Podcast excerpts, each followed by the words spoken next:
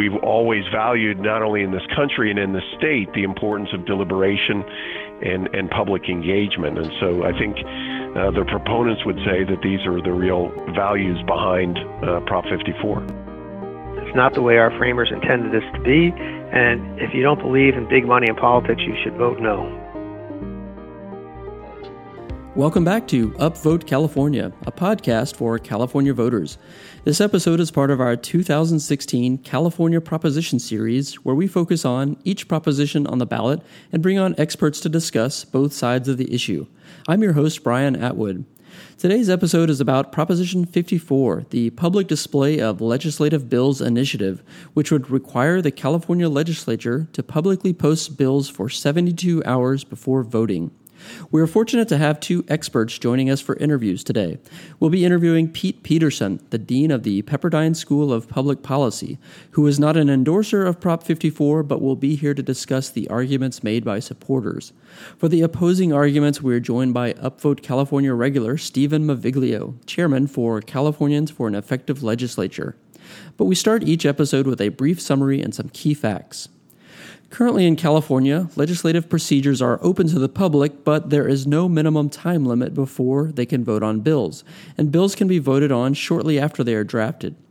Prop 54 would require every bill be published in print and online for at least 72 hours before the legislator could vote on it. It also requires that recordings of legislative procedures be posted within 24 hours and allows anyone to record these procedures. Supporters say vote yes on Prop 54, as more transparency in the bill making process will help the public be more aware of the issues and help prevent special interest from backroom deal making. Opponents say vote no, as these changes will actually allow more time for special interests to get involved and influence politicians. So Prop 54 is, is fairly simple. Um, it's saying that the public needs to be informed about bills for 72 hours before they are voted on. And even though procedures are, are currently open to the public, this measure requires all these procedures to be recorded, and these recordings should be posted to the internet for public viewing. One interesting thing about this is current law in California prohib- prohibits the use of these uh, recordings to be used in political campaign ads. So Prop 54 would actually change the state law so anyone can use these videos uh, for any legitimate purpose, including political ads, and without paying any fees to the state. Let's take a look at campaign financing. Prop 54 was placed on the ballot by Charles Munger Jr., a well known political activist in California that has sponsored several propositions over the years. Over $10 million has been raised in support of Prop 54, and over 98% of that amount has come from Mr. Munger. Um, Californians for an Effective Legislature is the only PAC in opposition to Prop 54, and it has raised about $27,000. Uh, let's switch over now to our interviews with our guests. Today we have Pete Peterson on the program to talk about the supporting arguments for Proposition 54. Pete is the Dean of the Pepperdine School of Public Policy and was a candidate for California Secretary of State in 2014. He's on the podcast today not to officially support or oppose the measure, but as someone who can help us understand the arguments made by supporters. Thank you for joining Upvote California, Pete. Great to be with you. Uh, can you start by briefly explaining Proposition 54 to our listeners and why supporters would encourage Californians to vote yes? Sure. Well, Prop 54 really has two major components. First is uh, the introduction of a 72 hour, what would be called waiting period for um, approval or votes on bills after they've passed out of committee. There would be a 72 hour or three day waiting period where a bill would be posted online for uh, public and media review before an actual uh, a final vote on the measure is taken. Secondly, uh, there is the introduction of uh, videotaping of all committee hearings and floor sessions, and uh, that those uh, videotaped hearings and floor sessions would be available again online within uh, 24 hours of the actual uh, hearing or floor session taking place. Okay. Um, so, what do you think the main arguments are for this uh, this 72 hour um, posting of, of bills. Is is that just to educate the public about what's going on? What what do you think the main arguments are for that that potential piece of it?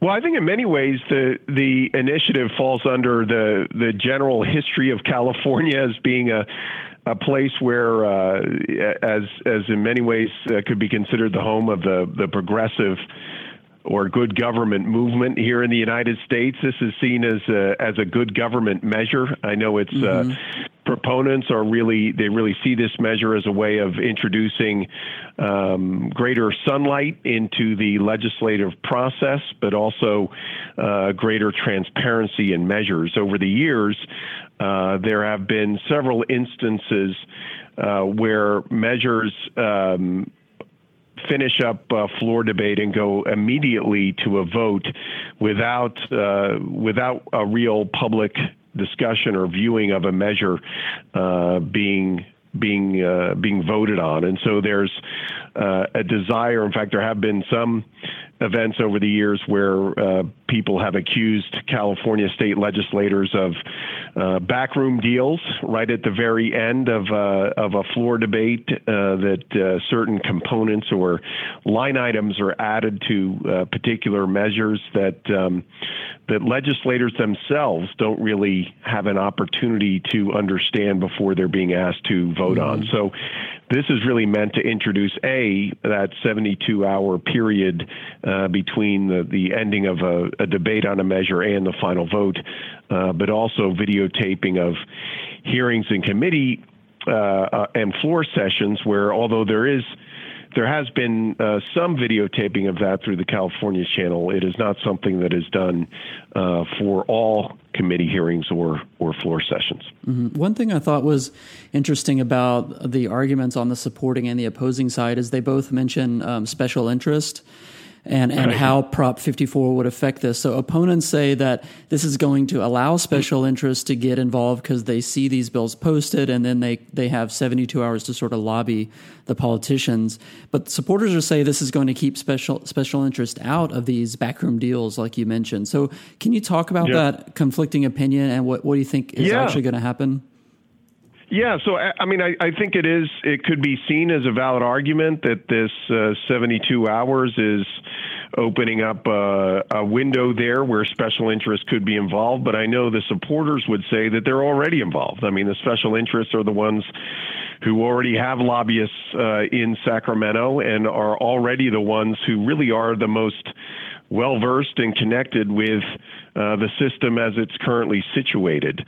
Um, and and no doubt they would still be involved in the 72 hours but i know what the proponents would say is that for the first time the public and and more specifically the media which i think really needs to be seen as a uh, as a, a, part of uh, the civic engagement and civic information pro- uh, process that they would also be given a chance or a seat at the table so to speak in those 72 hours and be able to communicate uh, to the public public the intentions of a of a particular measure. So I don't think this is seen as a way of, of pulling the special interests out. Um, it's really a way of putting the public in. Okay, thanks for that clarification. Um, another thing you mentioned is that you know they get the bill kind of hammered down, and then at the last minute they have some kind of backroom deal um, where they change something. I, I, know that opponents say that a lot of times that's necessary. Like they, they gave mm-hmm. a specific example of passing the budget in 2009 when we had the big financial crash, mm-hmm. and they, they, needed to to kind of get that done to avoid you know the government or you know the economy shutting down, this and that. Um, so they say this is going to slow down the process, but I know that Prop 54 has a lot of supporters like the Republican Party, League of Women Voters, NAACP, that don't seem to be worried about this slowdown. Um, can you kind of talk about that that point of view? Yeah, and and, and again, I, I think that there is uh, there's a point made by the opponents of the measure that it introduces the the prospect of of slowing down the legislative process. Uh, there certainly have been a couple examples that could be um, that could be cited of of these backroom deals. Uh, making the um, legislative process more quote unquote efficient. Um, but at the same time, I think it's really all about trade offs. And I think one of the things that um, many of the proponents and specifically the groups that you just outlined are interested in is really bringing greater uh, public awareness of, of some of these measures, and they're willing to make the trade offs that in the instances where it might introduce more debate, uh, that that debate would really be coming from uh, a public that has, has become better informed mm-hmm. about the issue. Okay. So I think it is a valid argument to say that it might delay some measures, but that delay, uh, certainly the in, in the uh, intentions of the proponents, would be coming from a better informed public. Okay.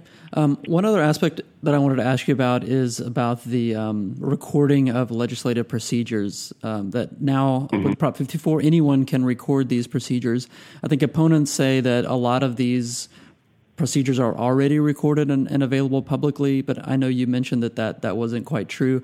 Um, but uh, why why do you think this change is a is a good thing um, for California, specifically? Um, the removal of the uh, clause against using these recordings for political political advertising and political purposes. Well, I'll just say, and this is more on a personal note. You know, the as someone who's run for statewide office here as an outsider, so many of the benefits to running for po- political office, whether it's a, a, legislative office or another, even one of the statewide offices, so many of the benefits go to those who are already in the system. And uh, one of the ways that those benefits, I think, uh, can at least be moderated is by getting a better understanding of what these uh, politicians are doing while in office. And these are meant to be public hearings, right? Um, you know, these are conducted in open. They are. Um, they are uh, noticed. Uh, they are held in rooms where people can come and listen.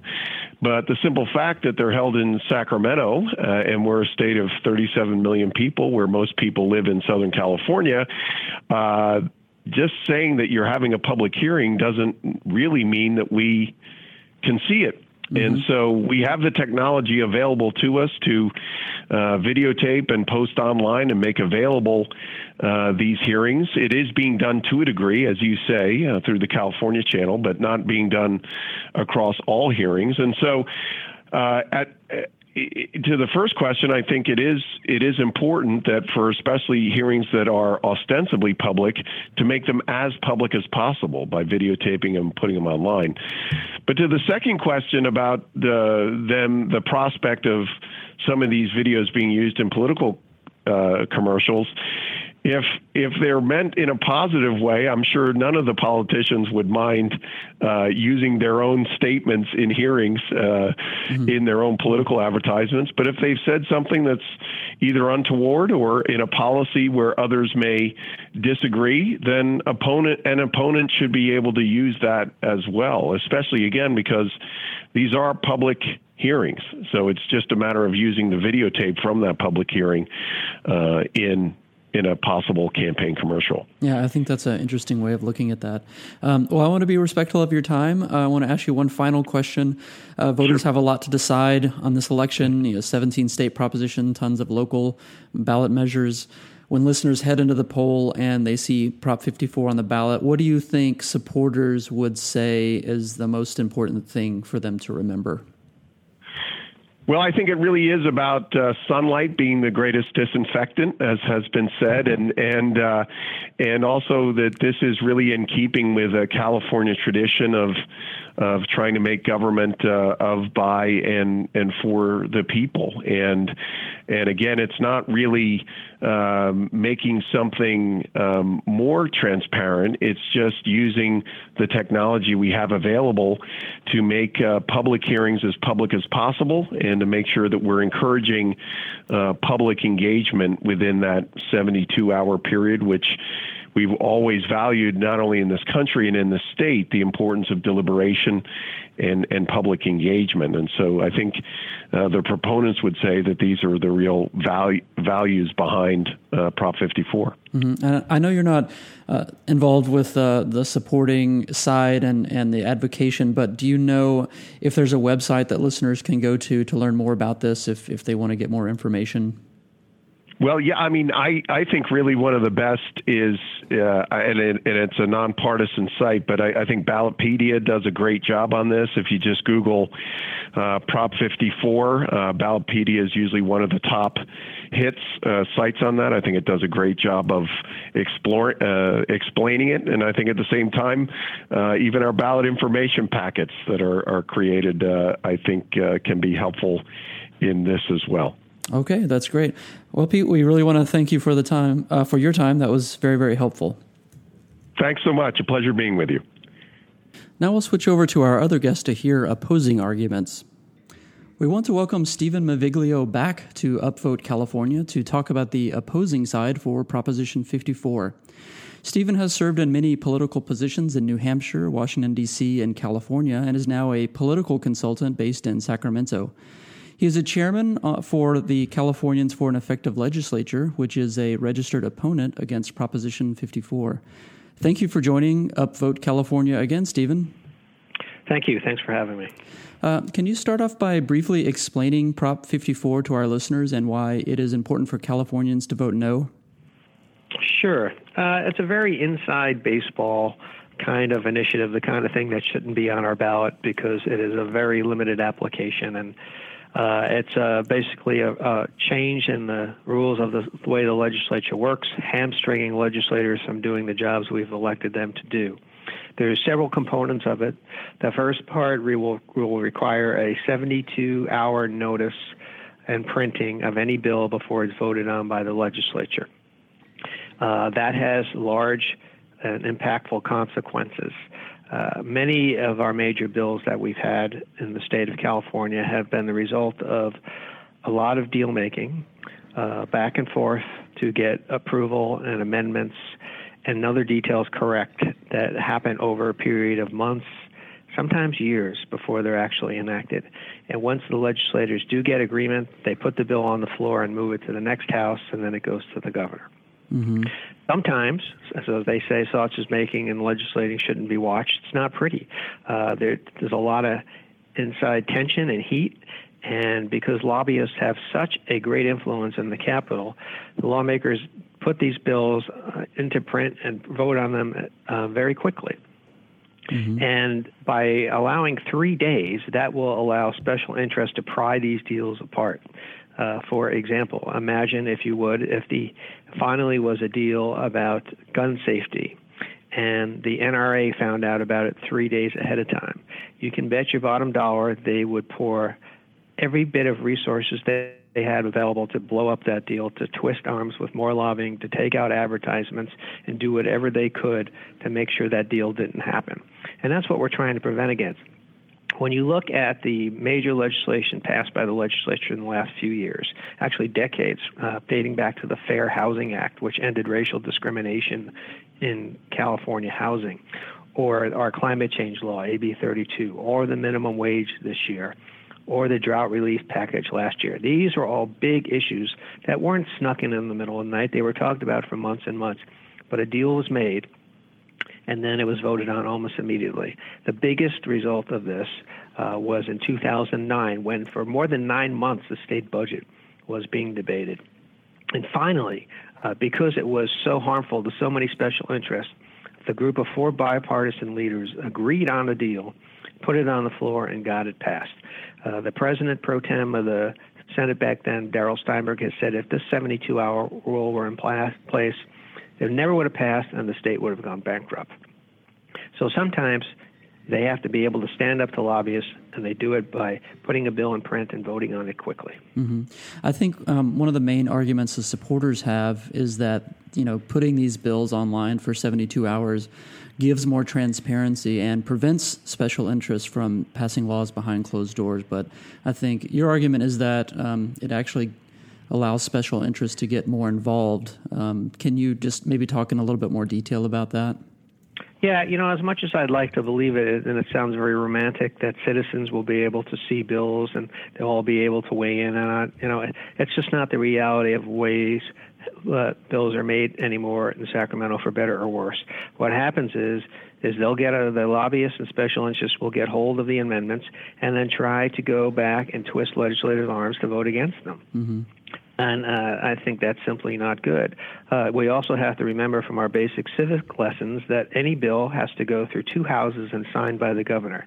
So there's ample time for citizens to comment on something they don't like or something that was allegedly snuck in in the middle of the night or whatever the proponents are charging here, uh, because it has to go as two other stops before it becomes law.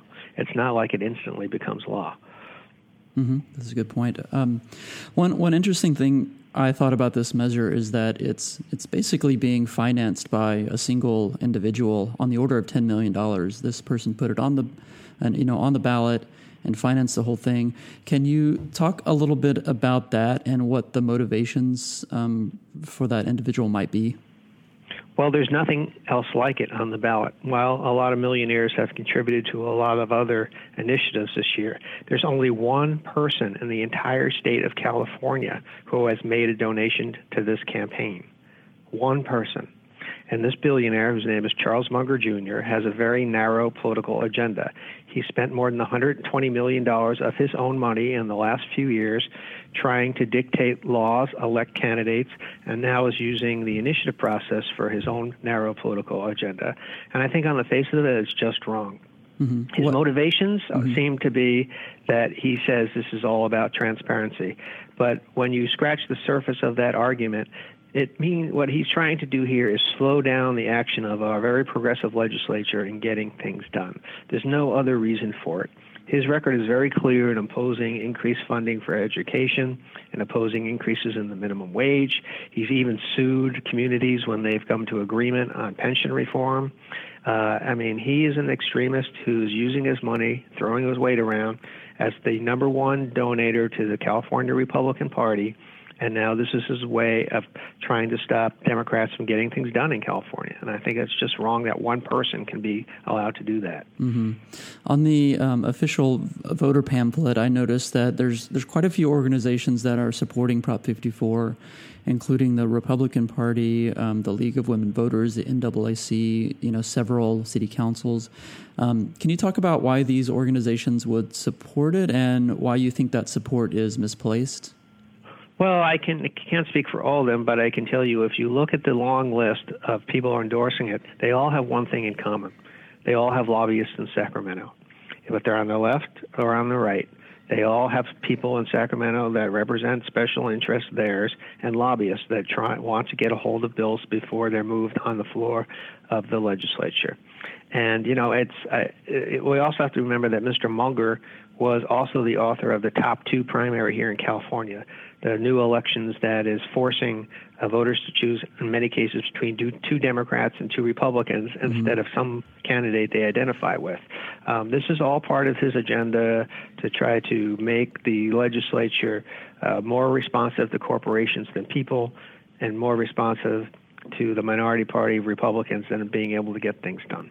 Okay, I appreciate that explanation. Um, well, I kind of want to start wrapping this one up. Um, if uh, voters are going to have a lot to decide on this election, as we've talked about, there's there's 17 statewide measures, there's tons of local measures in all the, the cities and municipalities.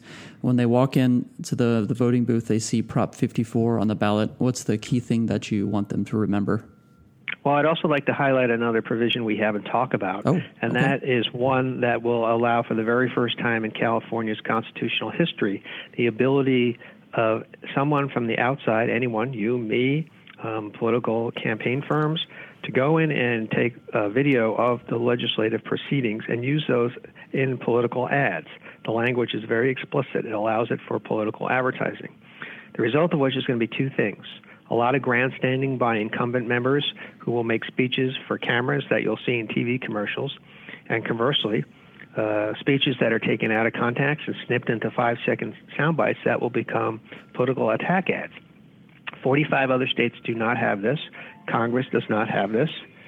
It's uh, very sad to see that now our airwaves are might be filled with more negative advertisings because of this, and because it's in the Constitution, it won't be able to be undone unless voters do it. The mm-hmm. legislature did pass a law allowing it this year, but that can always be undone uh, when the negative consequences are seen. Mm-hmm. So that's another key provision that is under the radar. And it's very interesting that this provision was added to this whole idea of Prop 54 this year, this, this uh, what is Prop 54 was included in Prop 31 a few years ago that was soundly rejected by voters, and um, it also was part of a ideas competition by Tim Draper, who is the billionaire who wanted to cut up California into six pieces. Uh, that provision was not in that either. It was added only this year after Mr. Munger, the top Republican contributor, uh, got a hold of this and decided to make it his uh, pet cause of the year. Okay. So I, I think voters should remember that provision, and they should not want to tie up the hands of the legislature they elected to get things done. You know, voters always have the ability to vote no uh, on people that they don't like or vote for their opponents, and legislators themselves also have the opportunity to vote no on bills they haven't seen or think of as being done in the middle of the night. Uh, I think this is a very unnecessary provision that'll make things a lot more difficult uh, to get things done. There's not even an exception for grammar or typos mistakes. Everything will have to wait three more days. And for a legislature that's only in session a few months a year, it's going to just be a nightmare. Well, I appreciate you pointing that out because I think a lot of the summaries just mentioned the, the 70, 72 hour uh, public disclosure. They don't really talk about that. Um, that new ability for people to film and use those for, for political advertisements. Current, currently, that's that's not legal to to take those proceedings and and use them for political advertisements. So uh, thanks Correct. for thanks for pointing that out. Um, okay, I'm gonna um, ask you then the question we always ask, which is. Uh, when voters go into the voting booth, they see Prop 54 on the ballot. What's what's the one key thing that you want them to remember? Uh, I think voters should know that this will give special interests vast new powers to hold up the ability of elect elected officials to do their job. That's why every special interest in California is lobbying hard for that. And uh, I think voters have to hold their elected officials accountable and not try to tie up their hands to uh, get things done and move California forward. And I think we also should take, take a very strong stand against a billionaire who single handedly is trying to rewrite our Constitution. That's not the way our framers intended this to be. And if you don't believe in big money in politics, you should vote no. Okay, thank you. Is there um, anything you can say to listeners that want to learn more or get involved? Is there a website they can they can read more about this issue? Yes, there is a website. It's no on proposition54.com mm-hmm. and also a Twitter feed, no prop 54. Uh, there's many groups that have uh, uh, lined up against this, including the California Democratic Party, the California Labor Federation, the Courage Campaign, uh, California National Organization of Women, and many former legislators who are looking at this and saying, wow, this will really screw up our legislature even worse. So uh, I hope people join them and vote no. That's great. Thank you very much for your time today, and thanks for joining Upvote California. You're welcome. That wraps up our episode on Prop 54. Thank you for listening. We want to thank our guests, Pete Peterson and Stephen Maviglio, for joining the podcast today. If you want to learn more about supporting Prop 54, check out yesprop54.org. Or if you want to learn about the opposing arguments, check out no on proposition54.com. Make sure to follow us on Facebook or Twitter at Upvote Podcast or on our website, upvotecalifornia.com. Thanks again for listening. See you at the polls.